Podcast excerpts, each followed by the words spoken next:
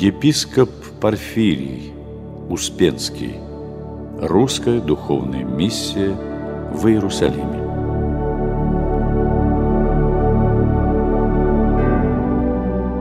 Знаменитый востоковед, филолог, историк, философ, археолог епископ Порфирий Успенский был одним из великих русских ученых-энциклопедистов девятнадцатого века. Родился будущий епископ, по его выражению, в смиренной Костроме в тысяча восемьсот четвёртом году и в крещении был назван Константином. Его отец занимал скромное положение псаломщика соборного храма. Впоследствии Порфирий с особой теплотой вспоминал свою семью, в которой он научился доброте, терпению, любви к Богу и людям. «Моя мать, – пишет Порфирий, – научила меня молиться Богу, как молилась сама, сердечно и благоговейно. С тех пор и всю жизнь сладость молитвы была любимой сладостью души моей».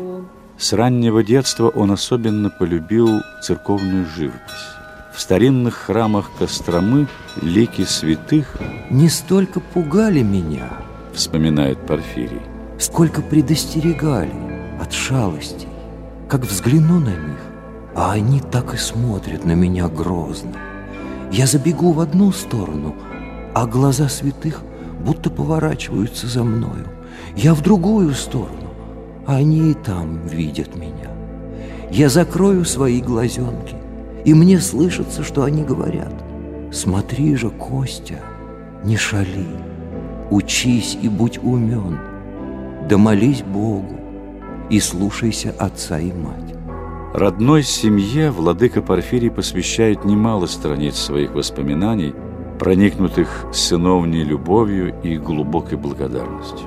В трудные минуты жизни он всегда спешил на родину, в семью, чтобы отдохнуть душой. Константин Успенский учился в Костромской семинарии, а затем в Петербургской духовной академии. На последнем курсе он принял монашество с именем Порфирий. «В академической церкви облекли меня еще молодого, – рассказывал епископ Порфирий, – в мантию. Я охотно омонашился на двадцать пятом году от рождения в неприкосновенной девственной чистоте». И, шутя, добавлял: «Полюбил я веру. Эта красная девица весьма степенна, строга, целомудренна и возвышенна. Житье с ней спокойно, приятно и полезно». После окончания академии начались его профессорско-преподавательские труды. Он учительствовал в Петербурге, Одессе, Киеве, Херсонесе. Был удостоен степени магистра богословия. Киевская Духовная Академия выбрала его членом-корреспондентом, ученый совет Московского университета присвоил ему степень доктора философии, Новороссийский университет избрал его своим почетным членом. Где бы ни был владыка Порфирий, он нигде не оставлял свои научные труды. В тысяча восемьсот сорок первом году его назначают настоятелем русского храма в Вене. Не теряя времени, он садится за изучение немецкого языка, хотя уже прекрасно знает греческий, латынь, итальянский и французский. Организованная им научная экспедиция в Далмацию принесла множество научных открытий в изучении быта и письменности юго-западных славян. Два года спустя, согласно решению Святейшего Синода, Порфирия направляют в Иерусалим для ознакомления с жизнью православных христиан в Палестине и Сирии. Восточные годы Порфирия ознаменовались новыми исследованиями и научными экспедициями, принесшими ему мировую известность.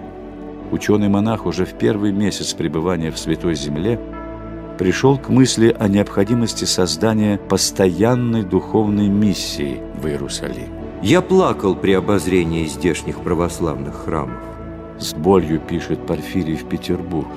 «Все они находятся в столь жалком положении, содержатся в такой неопрятности и нищете и не имеют почти ничего похожего на Дом Божий. священники так темны и так нерадивы к исполнению своих обязанностей. Их положение принижено и убого. Нет более или менее благоустроенных школ для обучения грамоте. Многие легко отступают от православия вследствие недоверия к греческому духовенству и неблагоразумного поведения последнего. В Петербурге прохладно отнеслись к идее открытия русской духовной миссии в Иерусалиме, но Порфирий добился своего. В тысяча восемьсот сорок седьмом году высочайшей резолюцией императора Николая Первого миссия была учреждена. Восточные годы Порфирия ознаменовались новыми исследованиями и научными экспедициями, принесшими ему мировую известность. Любовь Порфирия к христианам Востока была взаимной. Так, подъезжая к Иерусалиму уже в качестве главы русской миссии, первое, что он увидел, была толпа встречающих. Казалось, все местное духовенство во главе с представителем Иерусалимского патриарха, все русские паломники и множество простого народа вышли навстречу посланнику Русской Церкви. Все их надежды на улучшение жизни были связаны с русской миссией, и Порфирий не только оправдал, но даже превзошел все ожидания. Благодаря ему были открыты несколько греко-арабских училищ, духовная семинария для образования сельских священников. Причем попечителем всех патриарших учебных заведений стал начальник русской миссии. По инициативе Порфирия была открыта типография для издания книг как на греческом, так и на арабском языках для православных арабов, которая имела огромное значение в деле просвещения арабского населения Святой Земли. Начавшаяся в тысяча восемьсот пятьдесят третьем году Крымская война, в которую вступила и Россия за интересы православия на Ближнем Востоке, вынудила Порфирия вернуться в Петербург. В первые годы по возвращении из Иерусалима он плодотворно работает над научными трудами, обобщающими его богатейший опыт исследований христианского Востока. Многие труды самого епископа до сих пор остаются неизданными. Едва ли когда увидит свет все то, что собрал он в книжных сокровищницах Востока, пишет о нем один известный историк.